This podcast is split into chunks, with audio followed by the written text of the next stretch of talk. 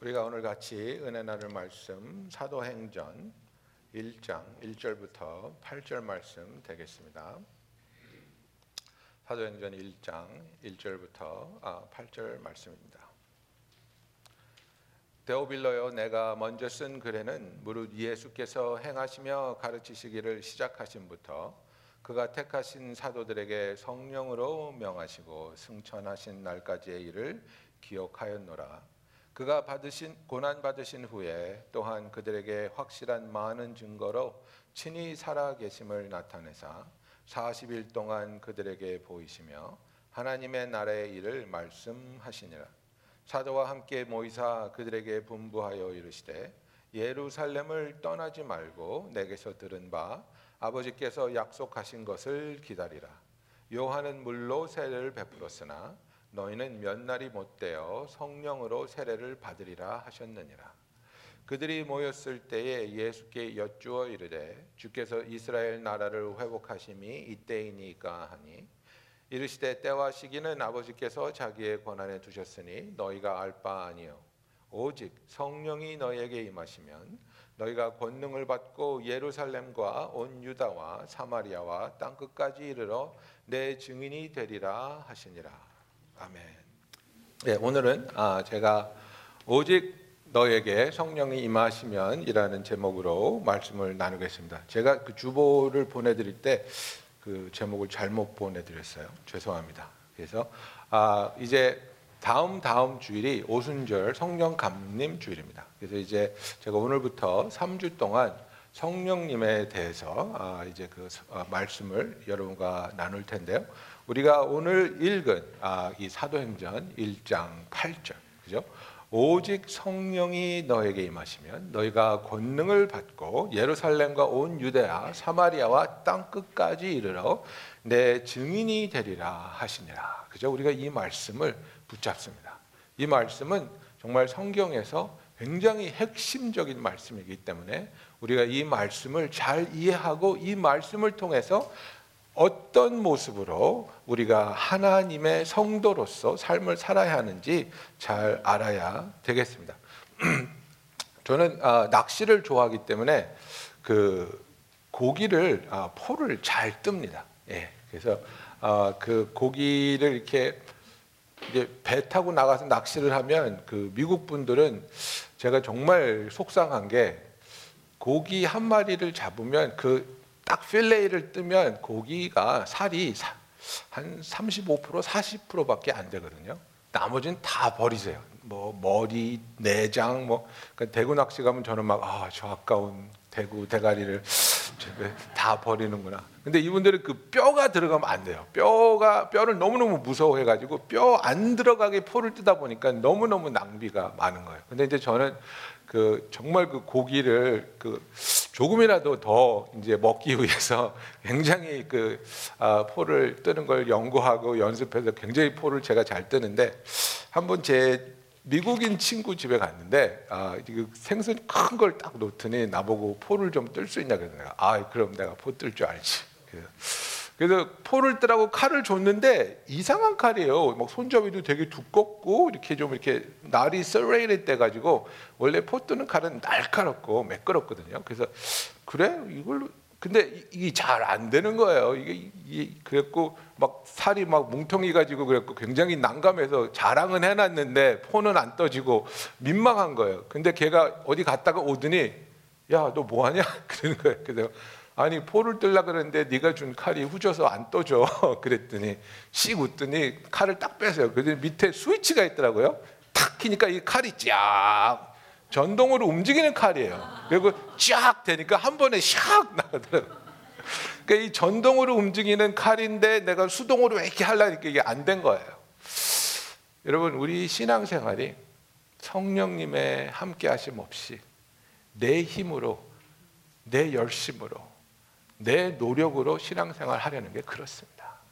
하나님께서는 우리에게 능력을 베풀어 주실 수 있는 성령을 보내주신다고 하셨는데 우리가 성령님과는 상관없는 나의 열심, 나의 노력, 나의 결심을 가지고 신앙생활을 하려다 보니까 너무나 힘들고 낙심되고 어려울 때가 많다는 사실입니다.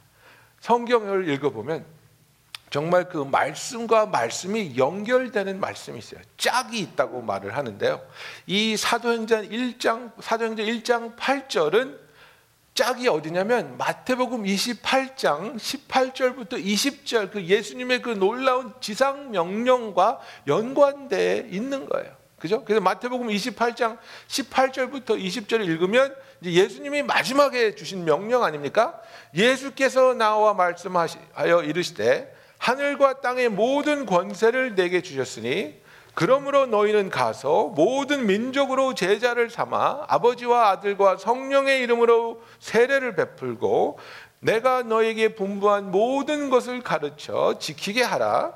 볼지어다 내가 세상 끝날까지 너희와 항상 함께 있으리라 하시니라. 그죠? 그래서 우리가 이 파워포인트를 좀 볼게요.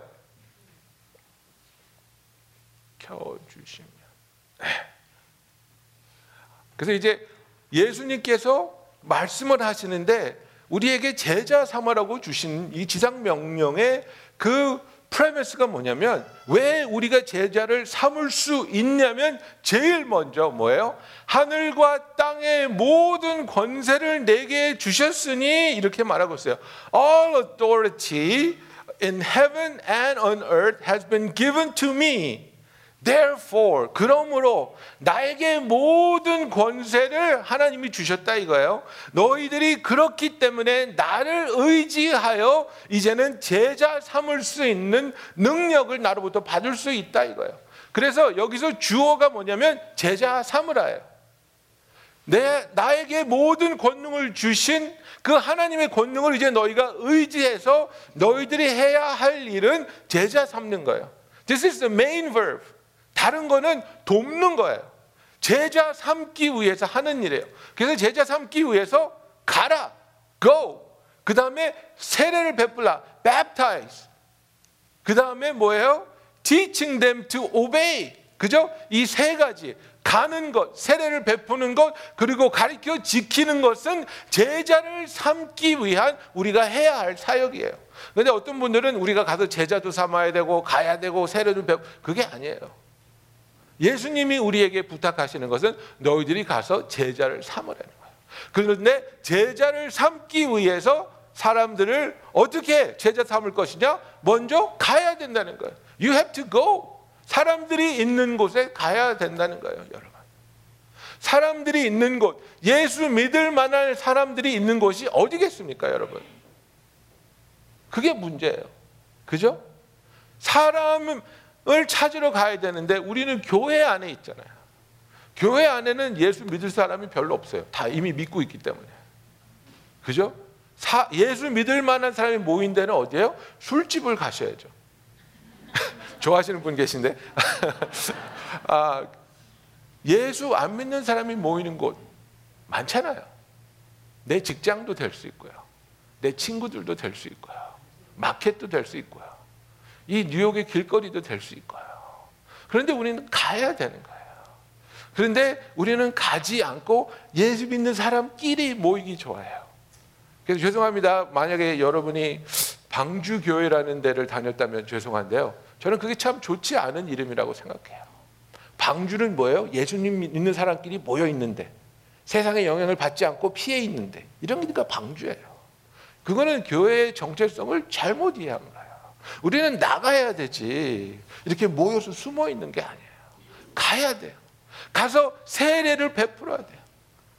성부와 성자의 성령의 이름으로 세례를 베푼다는 건 뭐예요? 그들이 복음을 듣고 복음을 깨닫고 자기의 죄를 깨닫고 자기들이 구세주가 필요하다는 것을 인식하고 하나님 앞에 나와 나는 죄인입니다. 나는 예수님의 보혈의 공로를 의지하여 죄 사함을 받고 구원 받기 원합니다. 예수님을 통해 새롭게 태어났기 때문에 이제는 내가 세례를 받음으로 온 세상에 나의 신앙을 선포하며 하나님의 사람으로 살겠습니다.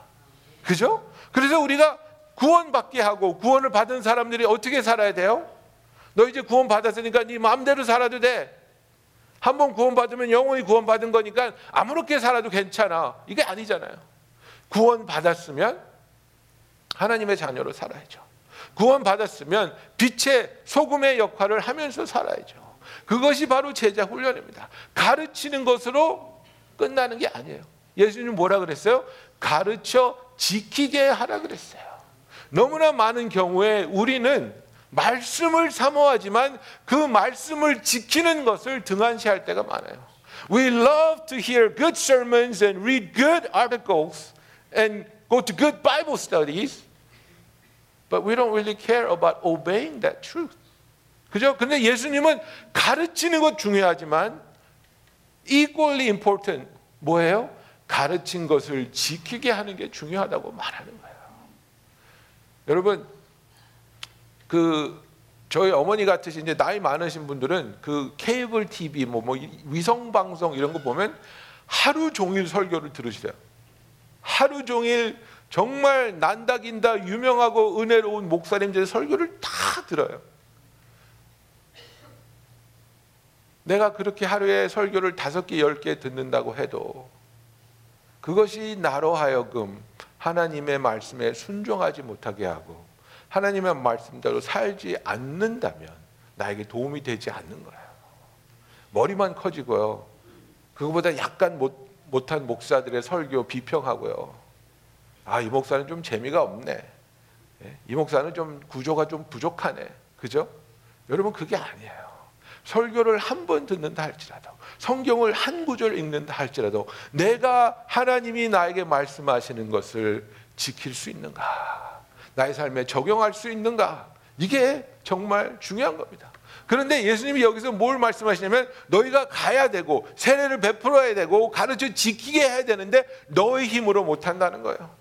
너의 힘으로 못하기 때문에 하나님이 나에게 주신 하늘과 땅의 권세를 너희가 의지해야 되는데 너희에게 그것이 항상 available 하기 위해서 예수님이 하시는 약속은 뭐예요? 내가 너희랑 항상 함께 있을게.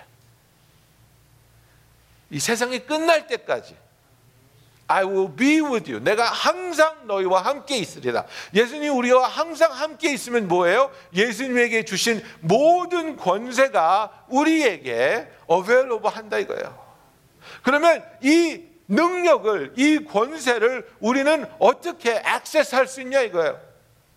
그래서 사도행전 1장 8절이 나오는 거예요, 여러분. 오직 성령이 너에게 임하시면 그죠? 예수 안에 속한 이 모든 권세가 우리에게 어떻게 나누어집니까? 어떻게 주어집니까? 오직 성령이 임하시면 권능을 받고 이렇게 말하고 있어요. 이게 헬라어로 두나미스예요. 두나미스는 miraculous power, might and strength. 그죠? 이 두나미스에서 영어 단어 나오는 게 뭐냐면 다이너마이트예요. 폭발적인 능력이에요. 인간의 힘으로 제어할 수 없는 능력이에요. 그저 성령의 능력을 우리가 받게 된다는 거예요. 언제 성령이 나에게 임하시면. 그래서 이 능력을 받은 우리들이 뭐가 되냐면요. 내 증인이 되리라 그렇게 말씀하셨는데요. 여러분, 이 증인이라는 헬라어 단어가요. 말투스예요. 말투스. 근데 말투스가 우리 영어로 뭐로 번역되는지 아십니까? martyr. 순교자예요.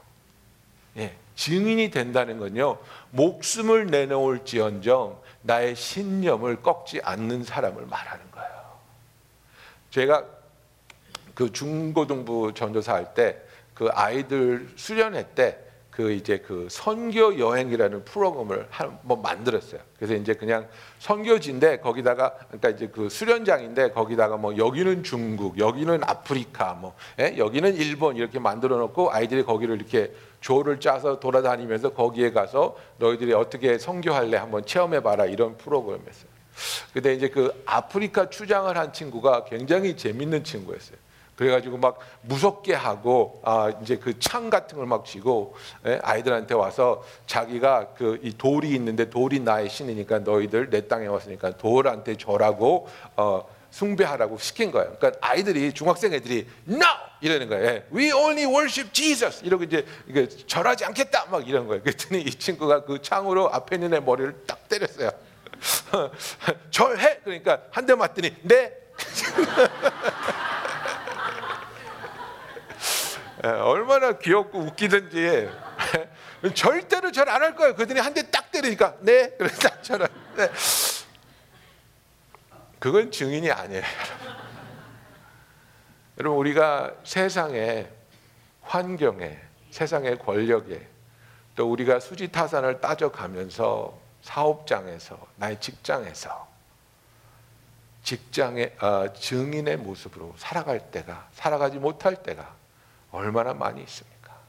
그런데 예수님이 말씀하시는 이 증인은 목숨을 바칠지언정 고백을 어, 바꾸지 않는 번복하지 않는 그 증인을 말하고 있습니다.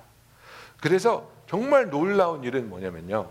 예수님께서 이제 사도행전 1장 8절에서 성령이 너에게 임하시면 너희가 권능을 받고 내 증인이 될 것이다 이렇게 말씀하셨잖아요. 사도행전 2장을 가면 이제 오순절 날 다락방에 성령이 강하게 임하고 제자들이 뛰쳐나와서 막 방언으로 얘기해서 사람들이 모이니까 베드로가 설교를 하죠. 베드로가 설교를 하는데 그 설교를 하면서 2장 32절에 예수에 대한 얘기를 쫙 하고 나서 2장 32절에 베드로가 이 얘기를 딱 합니다. 우리가 다 이 일의 증인이로다. 네. We are all witnesses. 예수님이 성령이 임하면 너희들이 내 증인이 되리라 그랬는데 2장에 성령을 받는 베드로의 고백이 뭐예요? 내가 증인입니다. 내가 증인입니다. 그래서 예수님께서는 우리에게 하나님이 준비한 이 거룩한 사명을 감당하기 위해서 너희가 능력이 필요한데 그 능력은 오직 성령이 너에게 임하실 때 우리에게 베풀어진다는 것을 말하고 있어요. 그래서 우리가 그 증인이 되면 예루살렘과 온 유대와 사마리아와 땅 끝까지 우리가 이르러 증인이 되는데 여러분 이것이 무엇을 얘기하는 겁니까? 예루살렘은 내 이웃을 말하는 겁니다. 내가 사는 동네를 말하는 것입니다. 온 유대는 무엇입니까? 나와 언어와 문화가 같은 사람들을 말하는 것입니다. 사마리아는 무엇입니까? 나와 가까운 데 살지만 언어가 다르고 문화가 다른 사람을 말하는 겁니다. 그리고 땅 끝은 다른 곳에 살면서 다른 말과 다른 문화를 가지고 있는 사람들을 말하는 겁니다. 여러분들 이해를 돕기 위해서 제가 지도를 보여드릴게요. 아, 요, 요 밑에 하늘색하고 요 위에 하늘색하고 이게 다 유대입니다. 예. 그래서 예루살렘 여기 있죠. 예루살렘에서 가까운 게 사마리아예요. 이게 나사렛하고 가나하고 가보나움도 다 유대인데 우리가 그냥 파장이 퍼져나가는 것처럼 예루살렘에서 더 먼 모든 유대 그 다음에 사마리아 이렇게 지역적으로 넓혀가는 파장이 아니라는 거예요 여러분. 사마리아가 유대의 다른 부분보다 훨씬 가까웠어요. 예수님은 너가 사는 곳에서 복음을 전해. 그리고 계속해서 너와 같은 문화와 그죠? 같은 언어를 가진 사람한테 복음을 전해. 그리고 너희들이 같이 사는 곳에서 다른 문화와 다른 언어를 가진 사람들한테도 전해. 그리고 나서 계속해서 땅 끝까지 이르러 내 증인이 되라고 예수님은 부탁하신 거예요. 그게 선교예요. 여러분, 우리가 사는 이 곳에서 이 맨하탄이라는 곳에서 우리에게는 예루살렘이라고 할 수 있고 그러나 이곳이 우리에게 사마리아도 될 수 있는 것입니다. 왜 다른 언어와 다른 문화를 가진 사람들이 우리와 어깨를 부대끼며 살고 있기 때문입니다. 저와 여러분은 예수님의 증인으로서 살아야 하는 것이 우리를 향하신 하나님 아버지의 뜻입니다. 증인은 목숨을 바쳐 자기가 믿는 진리에 대한 신념을 드러내는 자입니다. 그리스도의 부활을 증거하는 사람입니다. 이것이 바로 우리의 삶의 목적이고 존재의 이유가 되어야 한다는 사실입니다. 여러분, 우리가 이것을 붙잡으면 이것을 깨달으면 우리의 삶에서 혼란스러운 것이 없습니다. 근데 우리가 이것을 붙잡지 않고 있기 때문에 다른 것이 내 삶의 목적이라고 생각합니다. 내가 의사 돼야 되는데 내가 이런 사람이랑 결혼해야 되는데 내가 이런 애를 낳아서 키워야 되는데 내가 이런 고지에 올라가야 되는데 여러분 그거 아닙니다. 그런 것들은 뭡니까? 내가 증인이 되는 것에 도와줄 수 있는 요소입니다. 내가 의사로서 증인될 수 있습니다. 내가 사업자로서 증인될 수 있습니다. 내가 아이를 키우는 아빠로서 엄마로서 증인될 수 있지. 그것이 나를 향하신 하나님께서 주신 사명이 아니라는 것을 우리가 알아야 됩니다. 여러분 내가 증인이고 증인으로서 어떻게 살아야 될까를 고민할 때 우리의 기도도 바뀌게 되는 것입니다. 여러분 우리의 기도는 대부분 무엇입니까? 하나님 나 잘 살게 해주세요. 잘 되게 해주세요. 아프지 않게 해주세요. 힘들지 않게 해주세요. J.I. 패커가 그런 얘기를 했습니다. 오늘날의 크리스찬티에 대해서 저구지 크리스찬티라고 말합니다. 여러분 자쿠지 뭔지 아시죠? 뜨뜻 해가지고 거기 들어가 있으면 만사 형통입니다. 그죠? 따뜻하고 노곤노곤하고 잠이 솔솔 오고 마귀는 우리가 교회라는 자꾸지 안에 들어가 있으면 그래서 손과 발이 퉁퉁 부를 때까지 들어 있는 것 절대로 가만히 놔둡니다. 그래 거기 잘 있어라. 그 방주 속에서 잘 들어가 있고 나오지만 말아라. 마귀가 제일 좋아하는 모습이 바로 그겁니다. 여러분 우리는 뜨뜻하고 안전한데 가만히 있으라고 불러 부름을 받은 사람들이 아닙니다. 우리는 순교자로서 말투스로서 하나님의 증인으로서 부르심을 받았습니다. 증인은 어떠한 위험도 어떠한 손해도 두려워하지 않고 자기의 신념을 선포할 수 있는 자가 진짜 증인입니다. 열심히 기도하지만 우리의 기도를 자세히 보면 내 자신만을 위해서 기도합니다.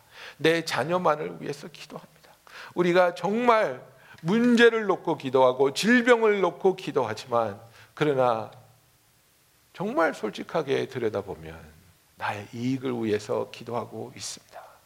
하나님은 선하시고 우리를 사랑하시는 하나님이기 때문에 물론 그런 기도도 들어주십니다. 그런 기도를 응답하시며 더 크고 더 놀라운 하나님을 만나게 하시고 하나님의 뜻을 보게 하실 수도 있습니다. 그러나 저와 여러분이 우리가 증인으로서 택함을 받고 부르심을 받았다면 그것을 넘어서서 이제는 하나님 내가 증인으로서 살게 하여 주시옵소서. 증인으로 살게 하여 주시기 위해서 나로 하여금 성령 충만하게 하여 주시옵소서. 여러분 우리는 이기주의적인 사람들이기 때문에 성령 충만조차도 나를 위해서 구합니다. 목사들이 왜 성령 충만을 구하게요? 목회 쉽게 하려고. 예? 성도들이 왜 성령 충만을 구합니까? 삶이 힘든데 성령 충만하면 성령님이 다 해주신다니까. 쉬운 더 편한, 더 나은 신앙생활 하기 위해서 성령 충만함을 구합니다. 그것은 잘못된 목적입니다. 우리가 성령 충만함을 구해야 할 가장 우선적인 목표가 무엇입니까? 증인이 되기 위해서. 하나님 나로 하여금 증인의 삶을 살게 하여 주시옵소서. 성령 충만한 자가 증인의 삶을 살 때 우리의 예배의 능력이 있고 우리의 기도의 응답이 있고 우리의 전도의 열매가 있고 우리의 삶에 예수님을 담아가는 변화가 있을 줄로 믿습니다. 여러분, 우리는 창조를 받을 때부터 하나님의 증인으로 살 것이 목표였습니다. 창세기 26장 1장 26절에 하나님이 이렇게 말씀하십니다. 하나님이 이르시되 우리의 형상을 따라 우리의 모양대로 우리가 사람을 만들고 그들로 바다의 물고기와 하늘의 새와 가축과 온 땅의 온 땅과 땅에 기는 모든 것을 다스리게 하자고 Let us make man in our own image 하나님의 형상을 따라 만들었다는 것은 무엇입니까? 하나님을 드러내는 삶을 살기 위해서 그 목적을 위해서 지으심을 받았다는 겁니다 이 세상의 만물이 얼마나 오묘합니까? 뭐 원숭이도 있고 악어도 있고 벌레도 있고 새도 있고 물고기도 있고 다 다른데 다 각양각색의 모습을 가지고 있는데 우리만 인간만 하나님의 형상을 따라 지으셨습니다. 왜? 하나님을 나타내라고 하나님을 드러내라고 하나님의 증인으로서의 삶을 살라고 만드시고 그 삶을 살게 하기 위해서 우리가 이 만물을 다스릴 수 있는 authority를 우리에게 주셨습니다.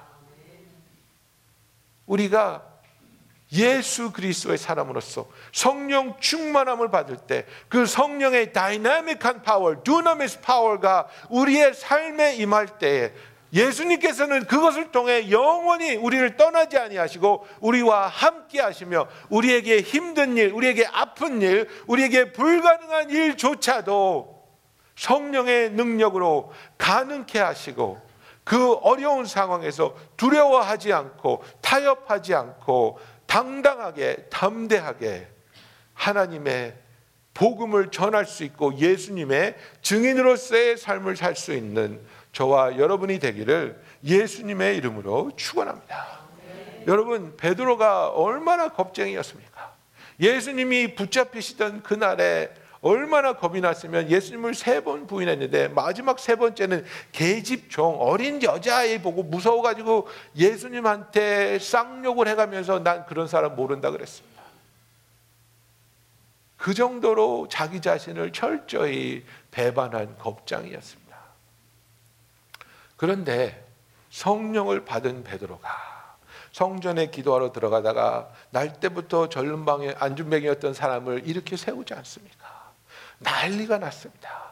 그래서 감옥에 집어넣습니다. 그리고 예수님을 죽였던 제사장들이 예수님을 죽였던 십자가로 보냈던 서기관들이 베드로를 다시 끄집어내서 협박하는 겁니다. 다시는 그 이름으로 그 길을 전하지 말라. 그죠? 그들을 불러 경고하여 도무지 예수의 이름으로 말하지 말고 가르치지도 말라 하니 at all 도무지 그의 이름을 입 밖에도 내지 말라고 협박하고 있는 겁니다. 이들의 협박은 현실로 이루어질 수 있다는 것을 베드로는 압니다. 왜? 예수님이 그렇게 돌아가셨거든요. 예수님이 그렇게 십자가에 이들의 협박에 의해 굴하지 않으셨을 때 십자가에 가신 분이 예수님이십니다. 그런데 그들에게 베드로가 어떻게 대답합니까? 19절에 보면 베드로와 요한이 대답하여 이르되 하나님 앞에서 너희 말을 듣는 것이 하나님의 말씀을 듣는 것보다 옳은가 판단하라. 우리는 보고 들은 것을 말하지 아니할 수 없다 하니 이렇게 말하고 있습니다. As for us, we cannot help speaking about what we have seen and heard. 나는 증인이라는 걸 내가 봤는데 내가 들었는데 어떻게 그것에 대해서 말하지 않을 수 있느냐? 너희가 협박한다 할지라도 내가 하나님의 말씀에 순종하는 것이 옳으냐 너희 말에 순종하는 것이 옳으냐 너희가 한번 판단해 봐라 이겁니다. 베드로는 180도 바뀌었습니다. 완전히 뒤집어진 사람입니다. 두려움이 없어졌습니다. 자기의 삶을 예수님의 증인으로 살기 위해서 하나님께 온전히 내어 드린 모습입니다. 제가 젊었을 때 저하고 같이 사역에 대해서 얘기하고 또 자기의 사역에 충실하던 어떤 친구가 있었습니다. 그 친구는 맨날 입에 붙은 말이 나는 순교하고 싶어. 나는 순교할 거야. 였습니다. 그래서 맨날 기도하고 하나님 나 순교자 되게 해주세요. 기도하고 막 이랬어요. 그런데 결혼하고 애 낳고 제가 물어봤죠. 요새도 순교하게 해달라고 기도하니까 아 애가 있는데 그런 무책임한 기도는 못하지. 여러분, 주님은 우리를 주님의 증인으로 불러주셨습니다. 우리가 증인으로 살 때 능력이 있고, 증인으로 살 때 기쁨이 있고, 증인으로 살 때 만족이 있고, 증인으로 살 때 평안이 있습니다. 증인으로 살지 못할 때 우리는 세상의 것으로 만족하려고 노력하는 것입니다. 더 큰 집에서 살아야 되고 더 높은 곳으로 올라가야 되고 더 많은 것을 가져야 되고 더 예쁘고 더 맛있는 것 이런 것들 찾아다니는 거 왜 그렇습니까? 증인으로서의 삶을 살지 못하기 때문에 차선의 것을 통해서라도 만족을 평안을 얻으려고 하는 것 뿐입니다. 요즘 젊은이들 사역하면서 보면 베케이션을 굉장히 자주 가요. 1년에 두 번도 가고 세 번도 가고 네 번도 가요. 왜 그렇게 가니? 그러면 피곤해서 간대요. 쉬기 위해서 간대요. 그래서 평안하니? vacation 갔다 오면 평안하니? 아니요, vacation 갔다 오면 더 피곤해요. 맨날 하는 말 있잖아요. I need a vacation from my vacation. 네? vacation 갔다 와서 또 쉬어야 된대요. 여러분, 육신적인 평안으로 우리의 영혼의 피곤함을 절대로 달랠 수 없습니다. 우리의 평안은 누가 주십니까? 예수님이 주십니다. 예수님은 성령님이 우리의 삶에 충만하게 임하실 때 그것이 우리에게 참된 평안이 되신다고 말씀하여 주셨습니다. 그래서 여러분 우리의 삶의 목표를 바꿀 때 우리의 기도도 바뀝니다. 우리가 하나님의 목적을 위해서 하나님을 찾고 하나님의 목표를 위해서 하나님께 부르짖을 때 놀랍게 함께 하시고 놀랍게 응답하시는 하나님을 만날 수 있습니다. 여러분 그냥 막연하게 하나님 나 피곤해요. 하나님 나 행복하고 싶어요. 하나님 나 건강하고 싶어요. 이 세상에서 매일매일 변수가 있습니다. 매일매일 크고 작은 사건들이 있습니다. 그거 다 놓고 구구절절 해결해 달라고 하는 것보다 하나님 증인으로 살게 하여 주시옵소서. 증인으로 살 때에 그 크고 작은 문제들이 아무것도 아닌 정말 신경조차 쓸 필요 없는 하찮은 문제로 변하고 하나님이 다 해결해 주시면서 정말 먼저 그 나라와 그 의를 구하는 자에게 모든 것을 다 더해 주실 것이라는 예수님의 약속이 어떤 것인지를 누릴 수 있는 저와 여러분이 되기를 예수님의 이름으로 축원합니다. 여러분 우리가 오순절 그 다락방의 뜨거운 성령의 임하심을 위해서 우리의 마음을 준비하며 기도하며 나아가기 원합니다. 여러분 우리에게 성령 충만함을 허락하여 주시옵소서. 그런데 내가 뭐 기도 잘하기 위해서 뭐 사역 잘하기 위해서 사업 잘 되기 위해서 성령 충만하게 하여 주시옵소서가 아니라 하나님 내가 증인으로서의 삶을 살기 위해서 성령 충만하게 하여 주시옵소서. 성령이 임할 때 내가 권능을 받고 예루살렘과 유다와 사마리와 땅 끝까지 이르러 하나님의 증인이 되게 하여 주시옵소서. 성령을 구할 때 하나님께서 우리의 기도를 응답하여 주실 줄로 믿습니다. 다 같이 기도하시겠습니다.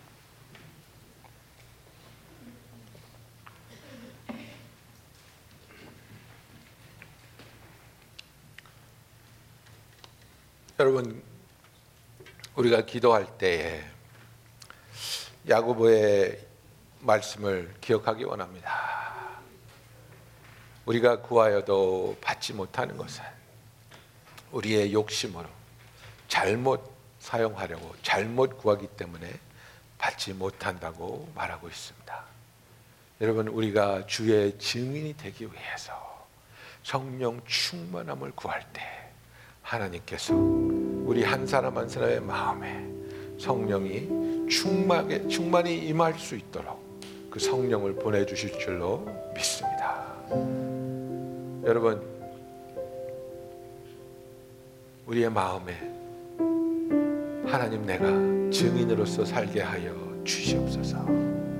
증인으로서 사는 것이 이 세상에서 어떤 성공이나 어떤 부귀 영화를 누리는 것보다 소중하게 하여 주시옵소서. 우리 이 시간에 다 같이 마음 열고 한 목소리로 기도하시겠습니다.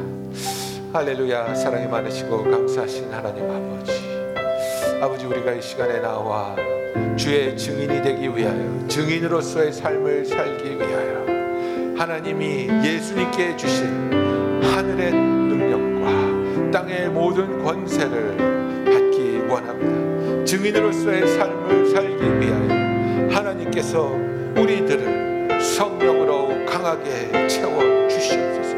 아버지 우리 한 사람 한 사람의 삶에 성령의 충만하심이 임하게 하여 주시옵소서 인간으로 할 수 없는 일들 인간으로서는 가장 어려운 일 전도하며 영혼을 구원하는 일을 하나님이 하시는 일을 우리가 성령을 의지하여 쓰임 받을 수 있도록 주께서 도와주시옵시고 인도하여 주시옵소서. 성령의 불로 우리의 삶에 강하게 임하여 주시옵시고 성령의 불로 우리의 마음에 있는 필요 없는 것들을 불살라 주시옵시고 우리의 영혼이 주 안에서 뜨겁게 뜨겁게 성령의 불로 활활 타오르게 하여 주시옵소서. 나를 위한 삶을 사는 것이 아니라 주님을 위한 증인으로서의 하여 주시옵소서. 아버지 기도합니다. 우리 한 사람 한 사람이 이 세상에 있는 그 어떤 것을 원하는 기도보다 성령을 구하는 기도를 하게 하여 주시옵시고 성령을 원하는 자들이 되게 하여 주시옵소서. 이 시간에 성령을 보내주시고 이 시간에 우리의 심령에 성령으로 넘치게 채워 주시옵소서. Send your Holy Spirit Father God. Allow the Holy Spirit to fall anointing God Oh hallelujah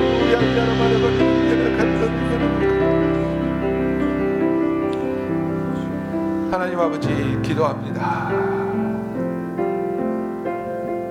죄인인 우리들이 악한 우리들이 자녀들에게 선한 것으로 선물을 주지만 하물며 하나님 아버지께서 성령을 구하는 너희들에게 성령을 주시지 않겠느냐고 예수님이 말씀하셨습니다. 주님의 증인으로 살기 위하여 성령 충만함을 받기 원합니다.